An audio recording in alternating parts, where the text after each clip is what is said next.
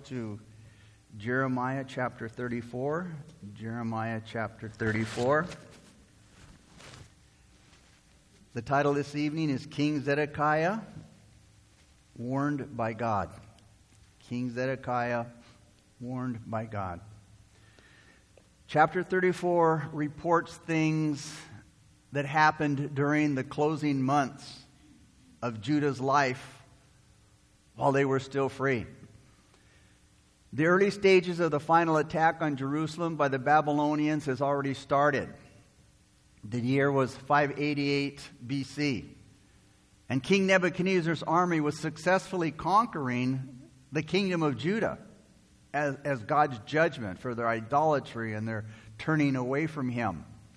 The last two fortified cities were about to fall, and that is Lachish, which was about 23 miles from Jerusalem, and Azekah, about 18 miles from Jerusalem. And not only did King Nebuchadnezzar bring his own just invincible Babylonian troops, but he also demanded that the subservient countries that he conquered would send their share of recruits to join in the battle. And so, in a sense, the entire Near East was attacking God's chosen people.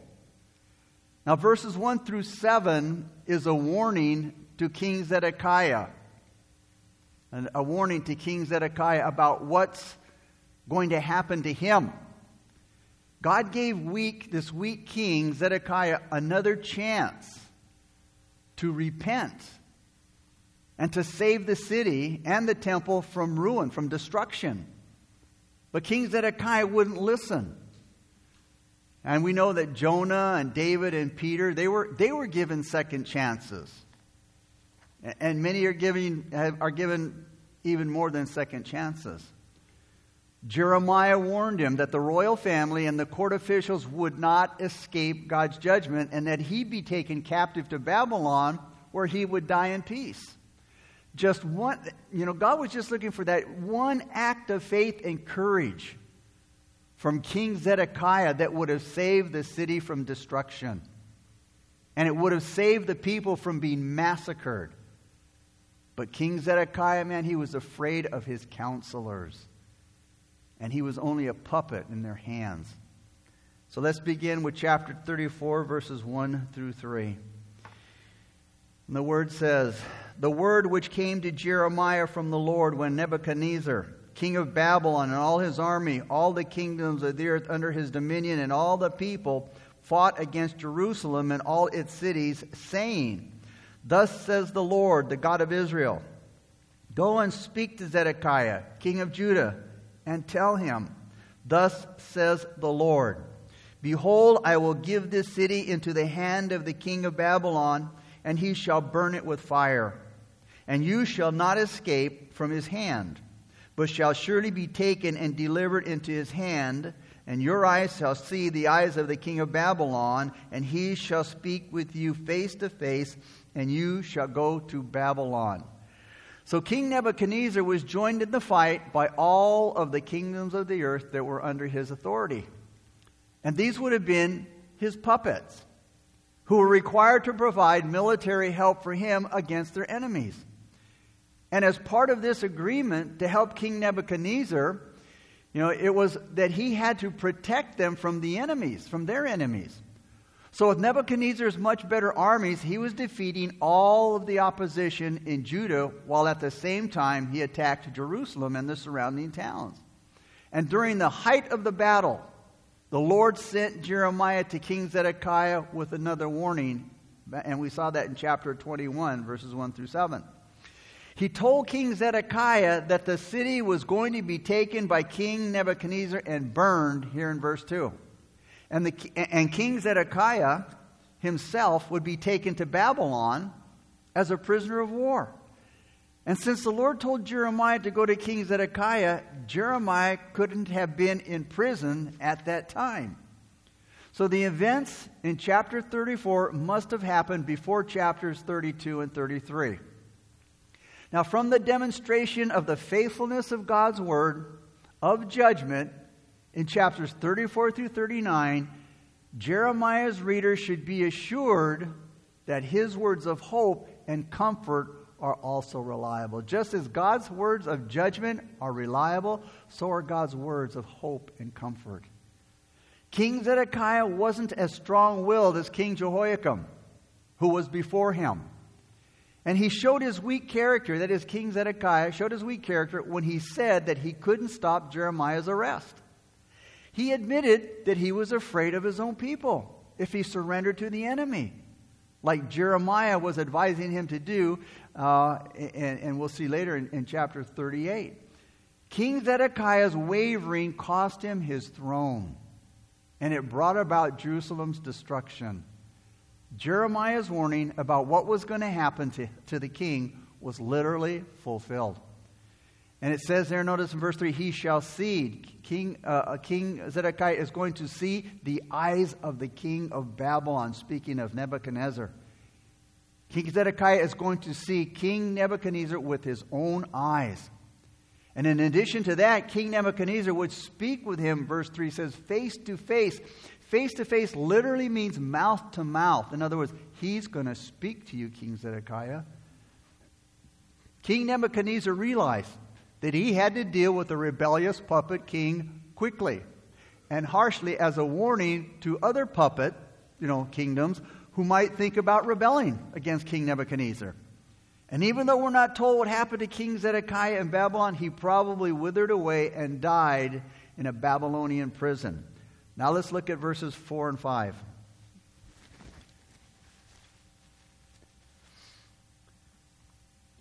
And it says, Yet hear the word of the Lord, O Zedekiah, king of Judah. Thus says the Lord concerning you You shall not die by the sword. You shall die in peace, as in the ceremonies of your fathers, the former kings who were before you. So they shall burn incense for you and lament for you, saying, Alas, Lord, for I have pronounced the word, says the Lord. The Lord added, the king, uh, added that, the king, uh, that King Zedekiah wouldn't be executed by the sword, but he would die peacefully, a natural death instead of a violent one. Now, burning incense was a custom. The Israelites would burn sweet smelling incense, uh, spices, in honor of the dead. Verses 6 through 7. And he goes on to say, Then Jeremiah the prophet spoke all of these words to Zedekiah, king of Judah, in Jerusalem. When the king of Babylon's army fought against Jerusalem and all the cities of Judah that were left against Lachish and Azekah, for only these fortified cities remained of the cities of Judah. So Jeremiah, he delivers his message to King Zedekiah while Jerusalem and other cities of Judah were under attack by King Nebuchadnezzar's army. And the only strong cities or fortified cities in Judah left in Judah that hadn't surrendered were Lachish and Azekah. And then in verses 8 through 22, these verses are a message to the people covering the treacherous dealings with slaves. And the events covered in these verses, they took place when there was a temporary break in, in, in, the battle. And slaveholders had freed their slaves during this temporary break in the battle. But here was the problem the people thought that because there was this, this break in the siege, this break in the battle, the people thought that the danger was now past. So, what they had done, they took their slaves back. This was contrary to the covenant that they made with each other before God. Look at verses 8 through 11. This is the word that came to Jeremiah from the Lord after King Zedekiah had made a covenant with all the people who were in Jerusalem to proclaim liberty to them, that is, the slaves. Verse 9, that every man should set free his male and female slave, a Hebrew man or woman, that no one should keep a Jewish brother in bondage.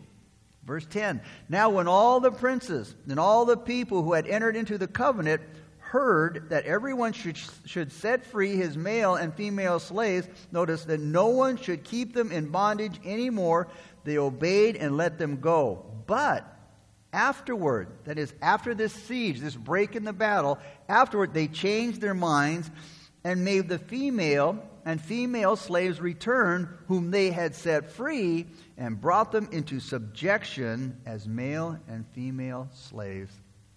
Now, If an Israelite didn't pay his debts, sometimes that person would sell himself or his family or his children to the one that he owed the money to, money to uh, for a certain amount of years to kind of pay off his debt. Their servitude would pay off their debt. But there was a provision that was in the Mosaic law for the freeing of Israelite slaves after six years of service. Now, lifetime service of a Hebrew was against the law. And it seems like the slave owners here had been ignoring the law. But during this siege, mentioned in verse 8, King Zedekiah says, made a covenant with the people, proclaiming freedom for the slaves. Now, they may have set them free because economically it was too hard to take care of them, you know, feeding them, clothing them, and, and you know, all of the, that they needed to do. And especially while they were under siege. Or they could help defend the city, or they thought that they'd find favor with God by setting them free. But after a break in the battle, according to verses 21 and 22, they broke the law that said to release them, and they took them back. The slaves that they freed, they took them back because they probably thought the danger was over and that the Babylonian army wouldn't come back. Now, nobody knows why they agreed to become slaves again. These slaves, nobody, you know, no one knows why they agreed to be slaves again. Now, they must, because they must have stayed in the city thinking that their former, their former owners wouldn't break that covenant and that they wouldn't make them slaves again. Now, in verses 12 through 16, God deals with these people. He rebukes them for the broken promise, the broken promise of making them slaves again. Look at verses 12 through 14. Therefore, okay, in result, as a result of them, you know, breaking this covenant, they set the slaves free, and then they took them back and, and, and made them slaves again. It says, Therefore, the word of the Lord came to Jeremiah from the Lord, saying, Thus says the Lord, the God of Israel I made a covenant with your fathers in the day that I brought them out of the land of Egypt, out of the house of bondage, and, and, I, and said to them, At the end of seven years, let every man set free his Hebrew brother who has been sold to him. And when he has served you six years, you shall let him go free from you. But your fathers did not obey me nor incline their ear. So, God was not very happy with these slave owners. That is what they did. And he reminded them hey, I made a covenant with your forefathers. When I brought them out of Egypt, out of the house of bondage. And these people who had experienced slavery in their past, they should have had a more compassionate attitude toward the others who were enslaved.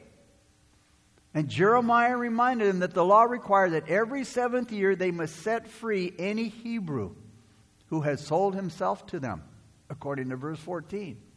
And then, after uh, serving for six years, the slave was to be set free. But he wasn't legally free until the end of the seventh year, which was considered to be a year of rest for the slave verses 15 and 16. then you recently turned and did what was right in my sight, every man proclaiming liberty to his neighbor, and you made a covenant before me in the house which is called by my name. Then you turned around and profaned my name, and every one of you brought back his male and female slaves, whom you had set at liberty at their pleasure, and brought them back into subjection to be your male and female slaves. God was pleased at the beginning when the slave owners decided to set their slaves free. Now, what they did was right in God's eyes. And he reminded them of the seriousness of their commitment by making their, their, their, their, covenant in the temple. Now, he was angry because they turned away and just ignored their commitment they made to God. And by rejecting such a serious agreement, the effect of it was to profane God's name, according to verse 16. Again, notice in verse 16, he says, Then you turned and profaned my name. Why? Because you brought every one of those slaves back that we agreed, you agreed that you would let go. In other words, King Zedekiah profaned God's name by truly giving the people their freedom, King Zedekiah, as king of Judah, could have shown the world he was different. That he served the true and the living God. And of everything that's said, and, and this is what the Lord shared with me with this as I was reviewing it and studying again this afternoon. The one word that we should remember from this whole thing is different. Different. King Zedekiah, as a king of Judah, could have shown the world he was different than all the others. That he served the true and the living God. And we are to be different. That's the problem today. Many of the people of God are not different, or they're not as different as they should be compared to the world. But for Zedekiah, it was just a show. He didn't keep his promise. He not only disgraced himself, but he brought disrespect upon himself. But he profaned God's name, which is the worst of all. The word profane here means to pierce or to pollute. In other words, because, because Zedekiah, King Zedekiah was not different, because he didn't keep the covenant of God, he didn't keep the word of God, he pierced God and polluted God's name. It's the life of the Christian. Remember this. And I've said it before. It's the life of the Christian that the world will always look at to form its opinion of you. The Christian and to form its opinion of the church, and to form its opinion of Christianity, and to form its opinion of God. You and I is what the world looks at and then forms its opinion on Christians, the church, Christianity, and God. It said that Billy Graham met a leading atheist in Europe one day. And the man explained to Billy Graham why he wasn't a Christian. He said that if he truly believed, as Christians say they believe, and it is that everyone must face eternity and give an account for how he has lived, and that Jesus Christ, in his death and resurrection, was the only way to God and a secure eternity in heaven, and that all who don't receive Christ's provision for their sin would spend eternity in a place called hell, then he said he would not rest day or night from warning everyone and urging everyone to respond to Christ. But he continued to say, When I see the way most Christians live, I'm totally convinced that when what they say they believe is not true, and this is why I am an atheist. God's name and the Lord's work is hurt more by those who say they're Christians than by the heathens in the world. Because we say we know God, we love God, we believe His Word, and we're to be different. They don't see the difference. Again, God's name and the work the Lord is heard more by those who say they know Jesus than by all the godless professors in our heathen colleges today and all the bad press from the media. The lives of those who call themselves Christians can and do hurt the cause of Christ more than those who are not believers. God says, King Zedekiah, you have pierced my name, you have polluted my name. And then verses 17 through 22, God covers the punishment for not freeing the slaves. Look at verses 17 through 20. Therefore, thus says the Lord, you have not obeyed me in proclaiming liberty, everyone to his brother and everyone to his neighbor. Behold, I proclaim liberty to you, says the Lord, to the sword, to pestilence, and to famine.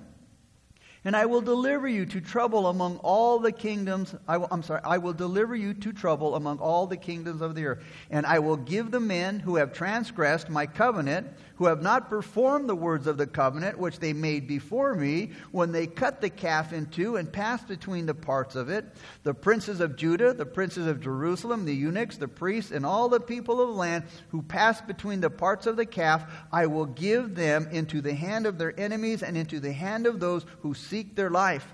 Their dead bodies shall be for meat for the birds of the heaven and the beasts of the earth. So, as a result of disobeying God, thereby piercing his name and polluting his name, they're going to be punished. In one of the harshest rebukes of the people found in the book of Jeremiah, the Lord announced the terrible fate of the rebellious people. They hadn't given freedom to the slaves. And so, by using sarcasm, God was now going to give them freedom. But it wasn't going to be the kind of freedom that they desire. But it would be freedom to fall. Okay, here's your choice. Here's, here's, here's how your freedom's going to come. You can fall by the sword.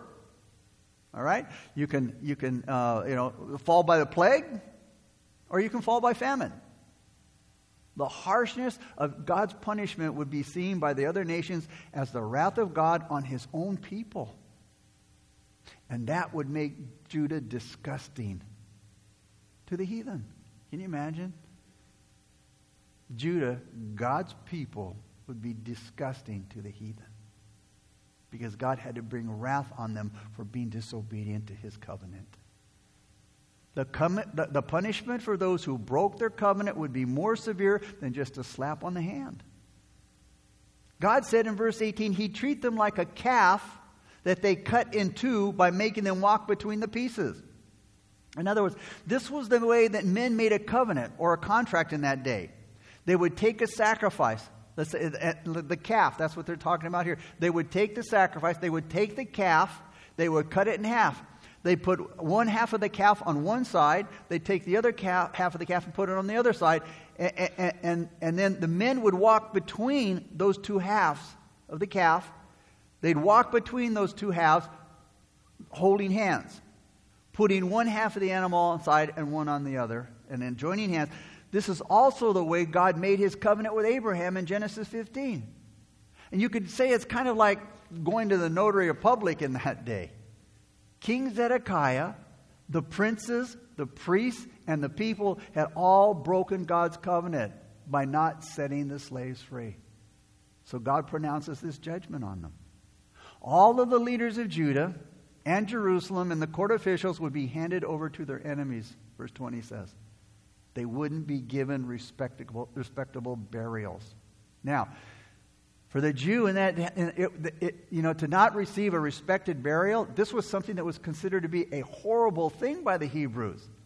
Their, un, their unburied bodies would be just left on the ground, and they would become bird food, and they become food for the wild animals. And whatever lessons, whatever other lessons and warnings may be learned from God's angry announcement of punishment here, it's a reminder to us that God takes covenants serious. Now, now this is the, God doesn't ask us or require us to make any vows to Him. He doesn't require us to make promises. But His Word does say it's better not to make one than to make one and not keep it. Ecclesiastes 5, verses 4 through 5, Solomon said, When you make a vow to God, do not delay to pay it. He doesn't honor the deferred payment plan. When you make a vow to God, do not delay to pay it, for he has no pleasure in fools. He says, Pay what you have vowed, because it's better not to vow than to vow and not pay. Solomon warned about two sins here. The first was making the vow when you have no intention on keeping it. In other words, lying to God. The second sin was making the vow, but delaying in keeping it hoping you could get out of it and God would forget about it. When the priest came to collect the promised sacrifice or gift, the person would say, Oh, please forget about my vow. It was a mistake. I just, you know, I, I just spoke rashly. But God hears what we say, and He holds us to our promises.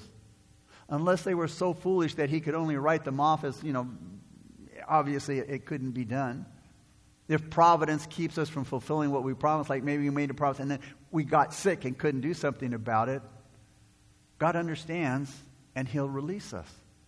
But if we make vows only to impress other people or maybe bribe the Lord, Lord, you know, you just do this for me and I'll do this for you.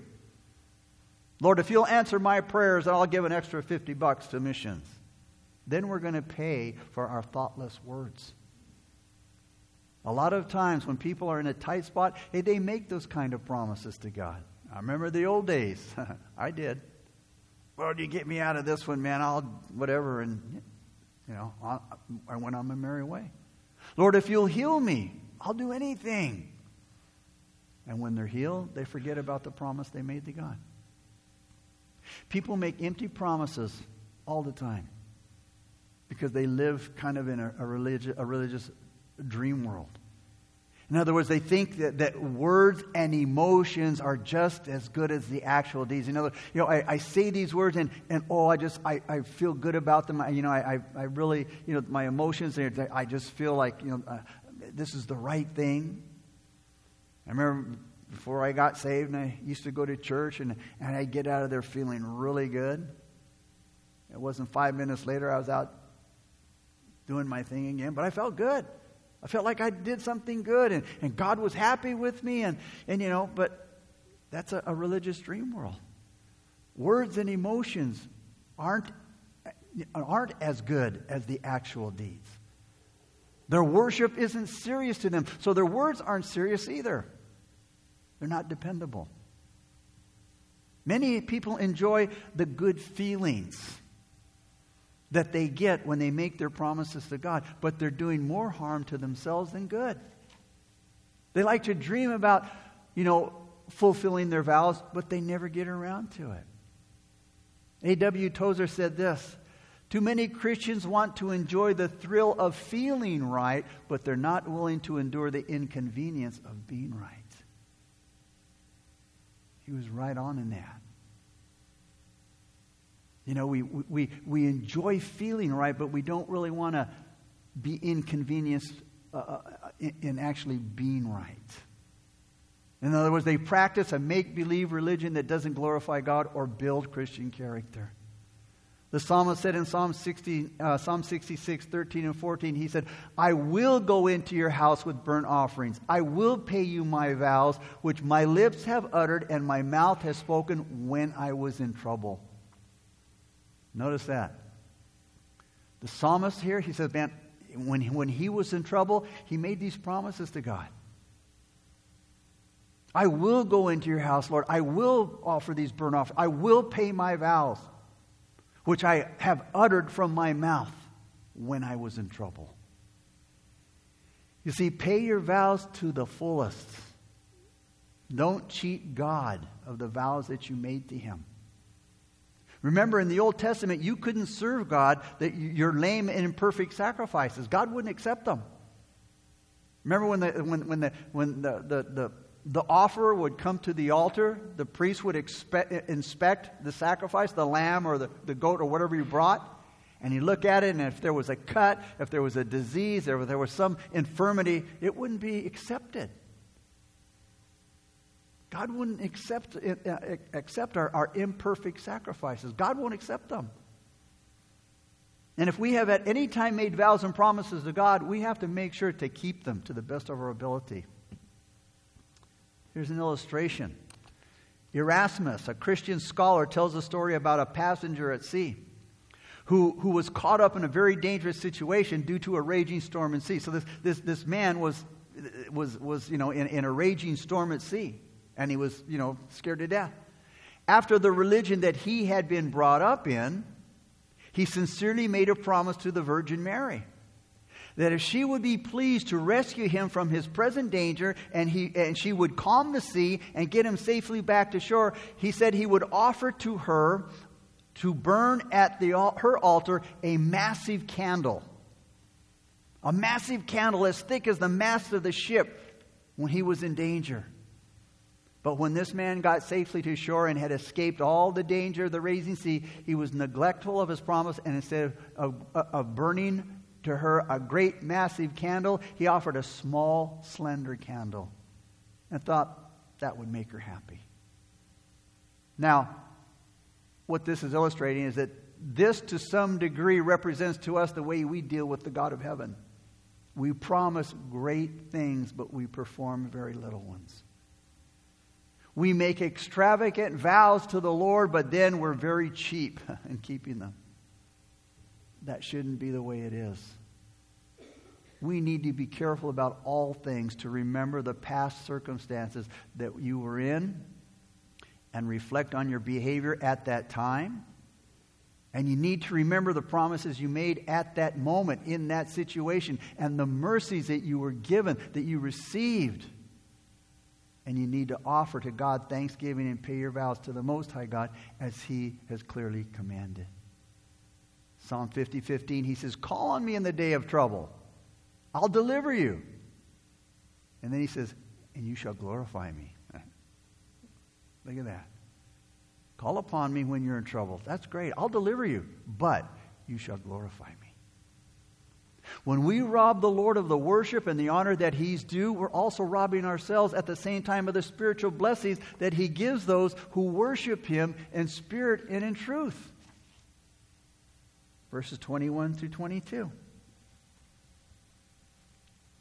And I will give Zedekiah, king of Judah, and his princes into the hand of their enemies, into the hand of those who seek their life, and into the hand of the king of Babylon's army, which has gone back from you.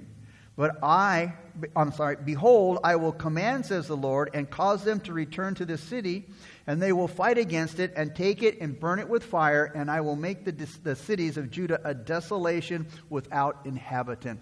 So the chapter closes with a further warning to King Zedekiah about what's going to happen to him. For the first time in the chapter, an explanation is given for the retaking of the slaves. Again, the Babylonian army had withdrawn for a little while to drive away the Egyptian army that had come to help the city under attack. So the people figured that the danger was gone. So what did they do? They returned to business as usual. But the Lord was going to bring the Babylonians back to fight against the city and burn it down. His wrath, God's wrath, was going to extend to other towns that would be so devastated that nobody would be able to live in them. And this chapter shows once again the deceitfulness and the hardness of the hearts of the leaders and the people of Jerusalem. The broken covenant, taking back their slaves, serves as one more reason for the punishment that was already ordered. God is not mocked. Whatever is sown will also be reaped. Judah had sown to the wind, now Judah would reap the whirlwind. And, and, and the idea of sowing and reaping, hey, when it comes to behavior, it's used many times in the Bible. And Hosea uses it twice. So, in their idolatry and their political connections, the Israelites were trying to sow seeds that would, that, that would produce a good harvest, but instead they were seeds that were sown to the wind. They were just in vain and they would reap nothing but the whirlwind. So nothing could stop God's judgment. The harvest would be more powerful than the seed. So, in closing, King Zedekiah and his leaders should have been different. They should have been different than everybody else because they served the true and the living God. They should have been examples, they should have been models of godly leadership but they were as wishy washy as the people. Alexander the Great, one of the greatest military generals who ever lived, conquered almost the entire known world with his vast army. One night during a campaign, he couldn't sleep, and he left his tent to walk around the campgrounds. And as he was walking, he came across a soldier that was asleep on guard duty. That's a serious offense, and if you've been in the military, you know how serious it is. The penalty for falling asleep on guard duty was, in some cases, instant death. And the commanding officer sometimes poured kerosene on the sleeping soldier and lit it. The soldier began to wake up as Alexander the Great approached him. Now, the soldier, recognizing who was standing in front of him, the young man feared for his life. Alexander the Great asked the soldier, Do you know what the penalty is for falling asleep on guard duty? Yes, sir, the soldier responded in a quivering voice. Soldier, what's your name? demanded Alexander the Great. He said, Alexander, sir. Alexander the Great repeated the question, What is your name? My name is Alexander the Great, sir. Alexander the Great repeated the question again What is your name? My name is Alexander, sir, the soldier repeated a third time, and more boldly, loudly than, than, than the great Alexander asked. What is your name? A third time, the soldier meekly said, My name is Alexander, sir. Alexander the Great then looked the young soldier straight in the eye and he said, Soldier, he said with intensity, either change your name or change your conduct. I can hear Jesus say, Soldier, change your name or change your conduct. Father, we thank you so much for your word. Father, we are to be different. We are to be, we are soldiers of Christ. And Father, help us to be what we're called to be, Lord. Let us answer the call of duty, God. Father, let us be different. Let us be Christ like, God, in every way, God. yes, it's difficult. Nobody said it was going to be easy, but it's possible. You've given us the Holy Spirit for power. You've given us the Word for direction and counsel, God. You've given us prayer. All of these resources to live for you, Lord. Help us to be different, Lord. So, Father, we look to you now, and may we remember again to, to, that our behavior, to bring it in line with the life of Christ, to be transformed, not to be conforming. And so, Father, we thank you so much for your goodness, your grace, your mercies. In Jesus' name we pray. Amen. All right. Sunday morning, 2 Corinthians chapter 10. Paul defends his authority. And as always, read ahead and see how God might minister to you. God bless you guys.